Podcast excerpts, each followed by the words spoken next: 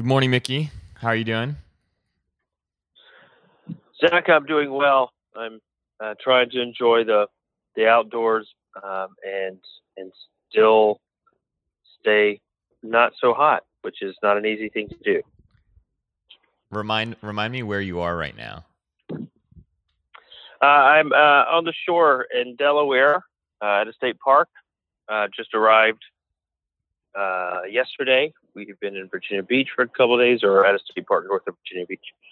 And uh, on our way back home, we've got one full day left before we head home, and it's been a few days at home before we regroup and hit the road again. That's incredible. That's incredible. Well, hey, here's to hoping that the weather is a little bit more mild today, so that you guys can enjoy your your final day before you before you head back home. But uh, I mean, if the forecast is any uh, reliable indicator, it looks like you're you're in for a hot one. It's going to be another hot one. Hot, hot, hot. And with that, folks, we welcome you to Fanatical Fridays.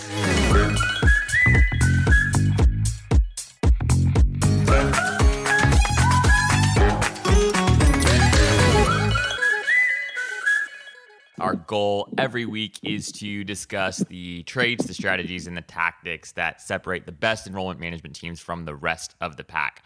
So, Mickey and I were talking, and well, one of the things we wanted to do today was really just be super honest with you all about the things racing through our mind over the past week, the past couple of weeks you know, it goes without saying that these times are incredibly unprecedented and really, really challenging in all sorts of ways. So, Mickey, I'd just love for you to kick us off by sharing a little bit about a couple things uh, e- even just kick us off with one thing that has that you've been noodling on that's been that's been bothering you that's that's been inspiring to you uh, over the past week well, uh, you know, one of the things, uh, a lot. Well, every week when you ask what's on my mind, a lot of it comes from just the conversations that you have with with clients or prospective clients, and a couple of things stand out to me. Uh, and, and this may not be relevant for everyone, but I think there's some pieces of it that, that can be relevant for everyone. Is is as you know, right now, I, I for whatever reason, I tend to be working more with um, several two-year institutions, community colleges and the like and you know, it seems that most of the ones I'm speaking with, whether or not I'm actually working with them, they're they're down a little bit more mm. than others right now. Um, and some of you know, if you're not familiar with enrollment cycles at a two-year institution, such a significant number of their students and you know the FTEs or just overall headcount come in, you know, within weeks before a term starts. Sure, sure. Um, and so it makes really predicting and projecting your class really difficult. When you, you know a third of your pipeline may not third of the people in your pipeline may not enter the pipeline until six weeks before the term actually starts. Sure. And it's very difficult to do. Uh, and i think that has kind of put them in, a, in this precarious position of you know we can wait before we react and panic but even though we're down somewhat significantly because everything happens at the end anyway well, you know, we're we're near the end, and if you're still down 20% year to date, not just 20% to your goal, 20% year to date, you know, it just puts it puts in such a tight situation to try to recover. And and I think um, you know the folks that are out there that will enroll or who are seriously considering enrolling, you know, who were already waiting to the end or just nervous, unsure what to do, and I'm sure there's that's ha- still happening to an extent at a foreign institution, folks may have somewhat committed earlier with a deposit or something like that, or saying, yes, I'm going to enroll some type of indicator, and that are still nervous. But it's just interesting to see how all of this occurs. And, and one special population, or a couple of populations, I'll point out, that seem to be uh, uh, off more than, than others. Uh, transfer students, I'm seeing that across the board with my two year institutions and a couple of more institutions as well, where they're off more significantly. Um, and and then for institutions who have a significant number of students enrolled through some type of dual enrollment program, those would be high school students taking a college course. Um, because you know, I'm seeing those numbers being down. And a lot of times that dual enrollment sometimes is down. Well, the dual enrollment comes in because schools work more closely with high school guidance counselors to usually, I, I will say, uh, in collecting those registrations. And with everything being remote, I think it's just kind of prolonged it, delayed it, and it is um, put folks in a position. So if you don't have your processes set up, if you don't have a great relationship with all those counselors, uh, guidance counselors at the high schools that help send those registration forms over to you, you're not getting them timely. And it's sure. putting things, you know, it's making your numbers look dramatically off. So I'm seeing that also across the board. Uh, so, uh, you know, that, you know, trying to figure out how do we, A, solve for the immediate, but also put something in place so that we can uh, more proactively, more accurately get counts and get these things taken care of in the future. You know, trying to solve both at the same time is something that's on my mind. I'm curious about the uh, the culture uh, around sort of being innovative, being fanatical in this moment. Are you finding that people are, as they're experiencing these realities and they're they're looking at these numbers, are are folks responding boldly and saying, "All right, you know, Mickey or or all right, team, you know, what what do we need to do to make this change?" Like, are are people open to radical ideas, or is it still are are folks like still scared, nervous about trying too many new things. Like, uh, you know, time is obviously of the essence. Uh, it's not like we have months to kind of put a strategic, a short, even a short-term strategic plan together. But I'm curious how you, how you would describe sort of the the culture around um, the around the crisis. Really, like how how receptive are folks to doing things differently?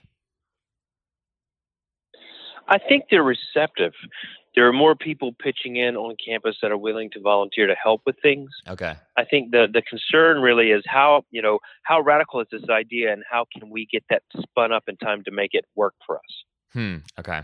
Okay. Right. Yeah. Because that... we've got four weeks. Yeah. So if yeah. you're talking about some type of campaign that's going to generate a new lead that's not in your pipeline, you've got to create it, launch it, get the lead in, and move them through the funnel in four weeks. Now, if you're an, uh, an online institution, a for-profit institution, you're more accustomed to that. Sure. And you have a lot of processes and things in place already in place to do that. Uh, but you know, if your nurture campaigns are designed to help nurture someone over the course of 12 weeks or six months, you've got to rewrite everything. Yeah. And that is where it really starts to put a strain on someone, or even if you use an outside group um, to help do that, you know, being able to review it, say yes to it. Uh, th- those are doing that in a you know a one hour time frame versus a one week time frame maybe two weeks. You know, you know what sure. it's like working. You know, some folks you get there's a lot on your mind. You're trying to get a lot of things done, and so when someone says, "Hey, I've got these uh, drafts ready for your review," you put that on your to-do list and you get to it in a week. Yeah. yeah. Well, now we got to get to it in an hour. Yeah. We need this done in an hour because they have to be ready to launch tonight yeah. or tomorrow morning. Yeah. You know, that is that that's the hard part of being radical about it. Yeah. Um, and because it's so far out of what you just even think about doing and it just throws people off. And so that's where I think the part of the struggle is. It's not the unwillingness to try something radical. It's it's how to operationalize the radical side of it um, is where folks struggle. Now, uh, our, my the clients I'm working with right now are doing really well. They have responded. We've got things in place uh, between uh, mid mid next week and the beginning of the following week to have some events that are more campaign focused. Again, you know, we're looking at how many people do we have in the pipeline that we can convert it's a blend because you know if I normally convert say 20% of the people in my pipeline, I've got fewer people in the pipeline, maybe 20% fewer people. Sure. Well, I probably need to convert about 35% of those people, maybe 40% of those people, if at all possible. What can I do that differently to double my conversion rate? Uh, and then I also need to look at what can I do to add more people to the pipeline. Sure. What can I do with special populations at dual enrollment to expedite that process and getting those registrations in so I really know if those numbers are up or down or how far up or down they are? You know, all of those things need to be addressed together. Um, and there's not one thing you're doing to do all of that. It's multiple things in each of those areas that you have to do. And that's, you know, where we're focused our, our time um, with clients for the past week and a half. Yeah, yeah. What do you think? I mean, obviously, this is like still super, super early, and uh, I'm sure we're all in for uh, you know much more surprise over over the coming weeks and months, and maybe even uh, uh, dare I say years. But what do you think, sort of like the long term impact of this is going to be on enrollment management teams? Like, do you think basically like the admissions process is just going to be a lot more efficient and move a lot more quickly? Like, are folks going to become so accustomed to reviewing com flows or reviewing an email an email sequence and getting that up and running in 24 hours or 48 hours, right? Or, or do you think we'll just end up reverting back to quote unquote how things were before before this moment? Uh, it'll be somewhere between, but much closer to what it was before. I think we'll get back to that at some point. It could be another couple of years. Yeah um, until all you know depends on how long it takes us to you know to get a vaccine to this or have all of this all all the craziness settle down. I think we'll get back um, to that consistent routine. It might be a little it'll, again it'll be somewhere in between, but it'll be closer to that consistent routine model. I don't think we'll stay in a place where folks are turning around those types of things in 24 hours because realistically, once we really get back to normal, um, whatever that new normal becomes, you know, that will create a routine. We won't have to be responding that quickly and we'll have other things going up on our plate. You know, sure, sure. I was looking at what some other companies have, have been doing, you know, through this and, you know, like Marriott, for example, uh, you know, the, the CEO said, Hey, I'm cutting, you know, I'm dropping my salary for the balance of the year. Our VPs or whatever are cutting salaries X percent. We're also stopping all uh, hotel initiatives that were planned through 2020.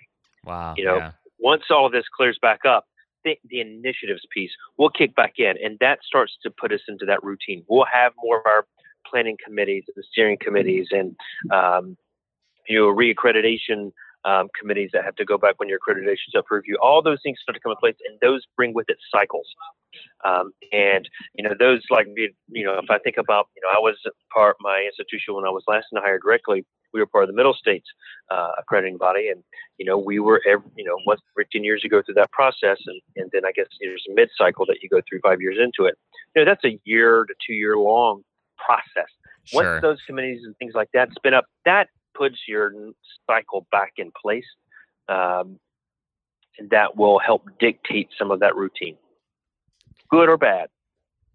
Well, I appreciate that insight. Yeah, I I think I was a little optimistic that, uh, uh, or I am. I'm just an optimist at heart. Um, but it'll be really interesting to see if this also does help clear out uh, some of the inefficiencies and and maybe even some of the the silos that currently exist within teams, um, within uh, institutional teams, and whether or not we'll we'll see some more efficiency and some more and you know some more collaboration for from from here on out um, not just within the enrollment uh, no, I team. agree with you that some Yeah. of that, yeah, I, I think some of that will occur. Some Yeah. of the, the most outdated of your practices will be eliminated as part of this.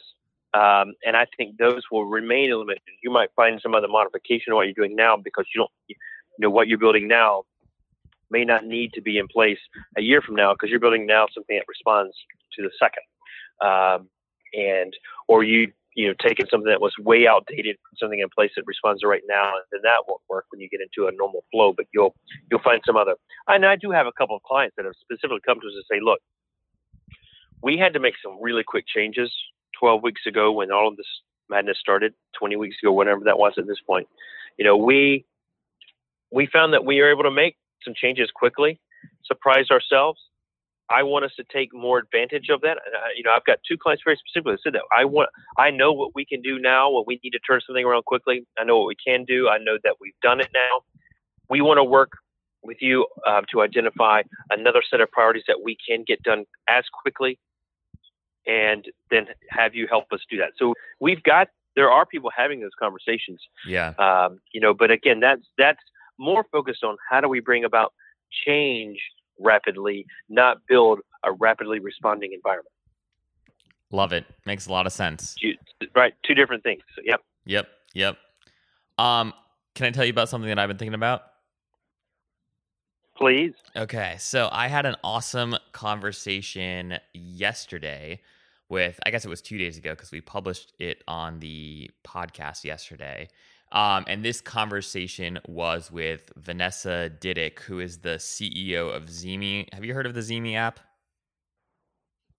I've heard of it. Yes. Okay. So they're they're sort of like they tout themselves as the the number one uh, app for prospective college students, and it's basically like a social network uh, exclusively for students who are uh, you know juniors and and and um, and seniors considering college. And basically you, you can connect with other people that are planning to apply to the same schools as you are you can um, you know get people to review your college admissions like application essays and whatnot it's a really interesting sort of like collaborative, private, what they call like a, uh, an intentional uh, college, uh, or excuse me, an intentional social network. Anyways, we had a really, really cool conversation um, just about sort of the the future of the admissions process and one of ZeeMee's sort of big, uh, uh, one of the pillars that they were built on was this idea of uh, stories over scores. So they're really into ensuring that uh, the application process is an applicant's portfolio rather is is a little bit more diverse and um, includes things you know beyond just the traditional uh, SAT ACT scores beyond the traditional uh, even even college essay and they do they have uh, tools that allow you to do like video stories and allow you to share more of your creative portfolio really interesting stuff there but what was what was most interesting to me about our conversation was uh, Vanessa talked a lot about uh, enabling, like the institution's role, uh, the enrollment management team's role in the application process is to really help enable community to form among prospective students. So, what she sort of proceeds to kind of flesh out is this idea that one of the big some of the big success that ZeeMee's like partner universities have seen is when there's really really strong community of prospective students around an institution who are actually encouraging one another to finish their application encouraging one another to hey have you you know gone on a campus tour yet? Have you met with a student ambassador um, virtually via zoom yet and what their partner universities see incredible success on their bottom line when there is a strong community at the prospective student level. So, right, the idea of building community among like student ambassadors or even accepted students uh, isn't like particularly new. Like, I think that, you know, folks have had at least a general awareness that that's been important.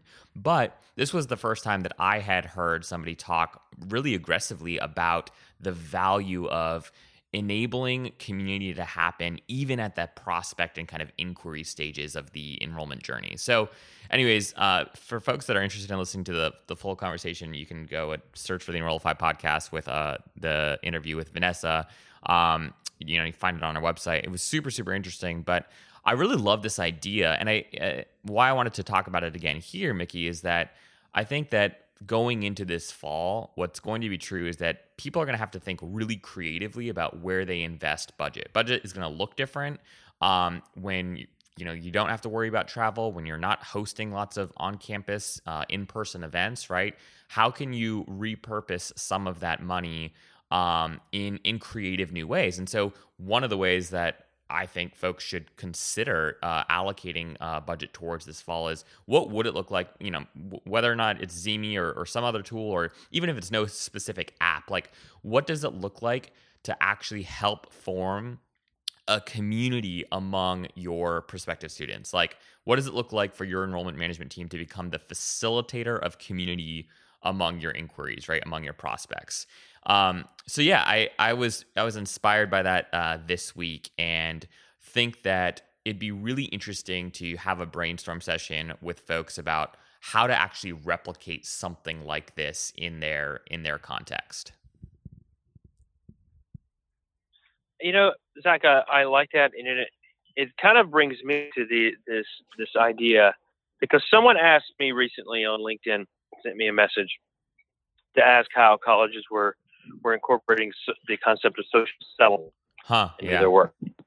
Uh, right. Yep. And or or or are they? It didn't say not how, but are they doing it? And my answer is like, uh, no, they're not.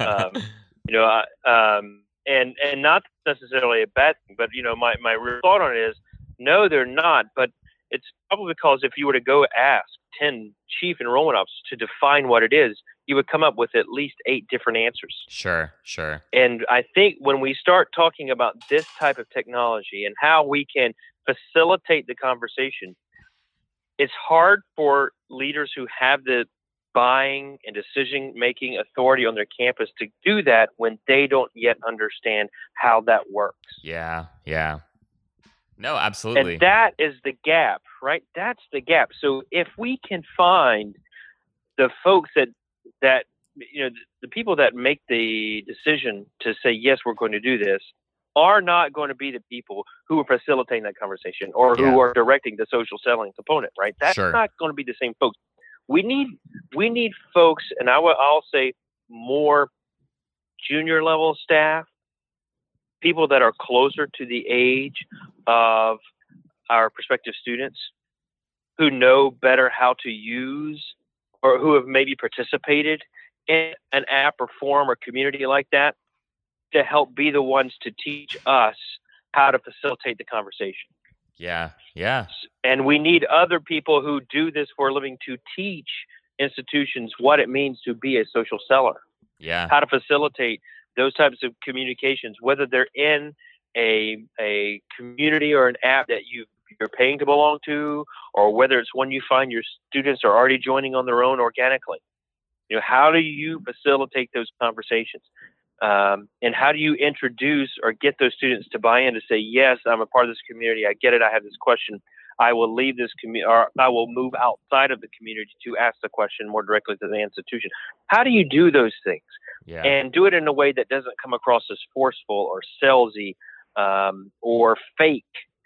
You know that you know, and then then I think you can really begin to build some momentum in that. But you know, I love these apps. I love seeing different ways that people can connect.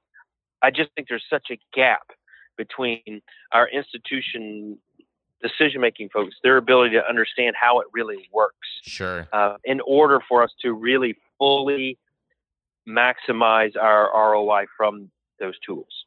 Well, and what's really interesting is that like this, uh, an experience like this is like prime for for Gen Z, and I, I obviously like there's just a lot that I think administrators within uh, an institution, leadership within an institution, just don't understand about how Gen Z actually operates. But well, and you know, one of the things that was super different about this, at least uh, why I think that this is like an original approach, is that the community is forming among prospective students to your school, right? Like this isn't a hey, we're going to connect you know this prospect or this inquiry with our you know Zach, our student ambassador, right? Um, and it, it's not about Zach trying to convince, let's say, Mickey to come to the school, right? Like I'm not, I'm not there as you're like, hey, ask me anything about, uh, uh, you know, this school. They have that option as well, but this kind of core community building component of of their of their network is really among students who have never been to that school. Um, and I, I just thought that like what an interesting uh, somewhat novel idea and concept of from a from a prospective student standpoint you don't feel like anyone's trying to feed you a specific agenda you don't feel pressured by anyone because you you know in theory at least your prospective your fellow prospective students don't have an agenda right? Like they they they they have no stake in whether or not you choose to go to the that university or you choose to finalize your application or not. And it really just becomes this like really interesting sort of peer-to-peer like influencer network um in like maybe the most authentic way possible. So i, I don't know. It's just I, I think that there's a lot here um and i think that as you're saying mickey if folks like really think about okay what does it look like to invest in community building in the application process? Like what does that look like in our context? How do we do that?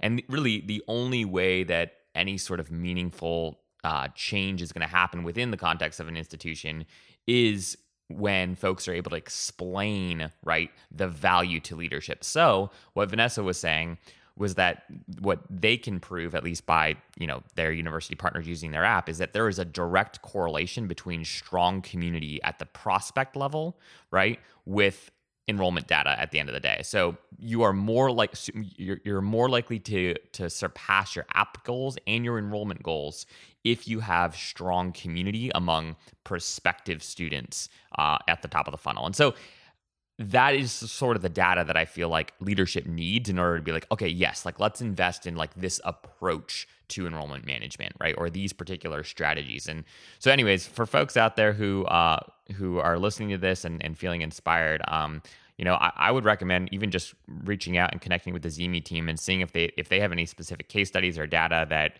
that uh, you might be able to use to help convince your your leadership to think a little bit differently about this year's uh, this year's recruitment cycle because guess what? This year's recruitment cycle is going to be dramatically different. Well said. All right um, i know that was a lot but uh, and i got i got a little fired up there but uh, what else is on your mind mickey any any anything else kind of like noodling around that you want to share with us?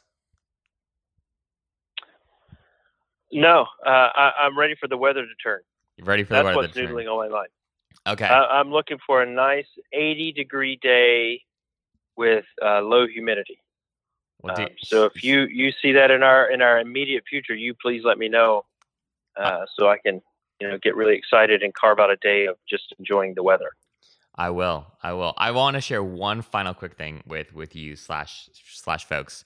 Um, and this is more of just like a interesting trend that I think we should totally watch and see sort of see, see like where this goes. But uh, Pandora recently launched last week. They launched a beta of what they're calling conversational ads. And the ad option is only available to like top tier brands right now, like T-Mobile and Verizon and whatnot. And they're trying to test it with these brands, and then um, they're planning to roll it out, assuming it goes successfully, uh, to a true marketplace uh, within the next six to twelve months. But in a nutshell, so you know when you like I, I use Spotify Premium, um, so I don't listen to any ads. But um, my wife is still a big fan of Pandora. Like she thinks Pandora Radio is just far superior to you know Spotify Radio. Um, and but she doesn't want to pay for I don't know if it's like four bucks a month or ten bucks a month, whatever it is for like Pandora One, like the ad free experience. So she listens to ads all the time, and every once in a while, like I hear an ad played on Pandora in the background and I think, oh, that's like an interesting product or oh, that's an interesting service. But right, I'm listening to I'm cooking dinner or like I, I'm doing something in the background and I don't I, I'm not gonna like, you know, interrupt my routine to go and like research this product or this brand. And, you know, 99% of the time I forget that this I I heard an ad for this brand. Anyways, what conversational ads offers is this ability to converse right with the actual advertisement. So let's say you know i heard uh, about a product or service that i thought was particularly interesting. At the end of the ad the act- the ad actually says like would you like to learn more about this? And then the the microphone of your you know smart device your alexa your your phone wherever the ad is streaming from uh, the microphone turns on and I can say yes or I can say no, right? And if I say yes, they can actually trigger a communication to me or uh, or send me a link uh, to my phone to go check out more about this product or service on on on the website. And so, anyways, I think that this is good. It, it'll be really interesting to see sort of like how this actually plays out and how it actually rolls out and and how well it actually performs, but I think if schools like the opportunity for for our listeners is like if this does become a, a big thing, right? Like uh, schools in, still invest a fair amount in radio, especially like uh, especially local radio, and like it'd be really really interesting for schools to beta test uh, a, a, program, a, an ad campaign around these conversational ads, and if you get a yes, uh, an opt in from a user saying, from a listener saying that, yes, I do want to find out more about this product or service, um, aka, you know, this program or this experience that that your university offers. I mean that that's basically an inquiry, right? Like that if I'm saying yes, I want to learn more about the program being advertised, that's more or less an inquiry. And so, anyways, uh, I don't have much more than that to share at this point, but think that this is a really interesting trend um, and very, very. Uh, uh, I will absolutely be monitoring this closely to see what what comes from it, and you know maybe if if it actually turns into something uh, that we could actually access, we could run a few test campaigns and and see how they perform. So, anyways, I don't know if you find I, that interesting. I like that fact. I think it. Yeah, I think it's r- really cool. I would like to, you know, I'm I like you interested to see how that kind of turns about. I, you know, hopefully, as you see the back end of a tool like this, when someone says yes, I want to know more, boom, you get to see that information and not just some uh, uh, anonymous information that you Yeah. can see. Okay, I see Zach did this. You know, if I'm a subscriber, even if at a free level, I my information would be passed. Hope I would want that in buying the ads, but I do like that new way to go about it because, like you, if a lot of times when I'm uh, listening to music or a podcast or whatever, I'm actually doing it while I'm cooking or something, uh, cutting grass maybe. yeah, yeah, Um, and and and you can't pause what you're doing to go look it up. And remembering 20 minutes later or an hour or a day later is unlikely. So I, I like that. That does give you a new opportunity to let capture someone that's interested while they're doing something else, listening and hear it and want to know more. That's I think a very positive thing for sure. Um, I will say, as a Spotify Premium subscriber myself, subscriber, um, and my wife um, likes to listen to Pandora Radio. I like Pandora Radio better than Spotify Radio. Yeah, it just okay. it mixes better. I Okay. prefer Spotify to play what I want when I want it. there we Uh, go. and I've always preferred that over the radio. But when I listen to radio Pandora, I do I do find that they do a little bit better of a job there. So aside from the advertising piece, promoting the uh, the actual music streaming service So Anyway, well, good to let's know. see let's see what happens with that. Yeah, yeah. Let's see. Let, yeah, I'll, I'll certainly keep tabs on that, and maybe we can, uh, as it develops, it'll probably take months, but as it develops, maybe we can we can chat more about it at some point. But anyway, sir, thank you for your time. Uh, enjoy your last day. Hopefully, the weather calms down, and uh, enjoy the weekend. And we'll chat next week. Thanks, Zach. Thanks for listening, everyone.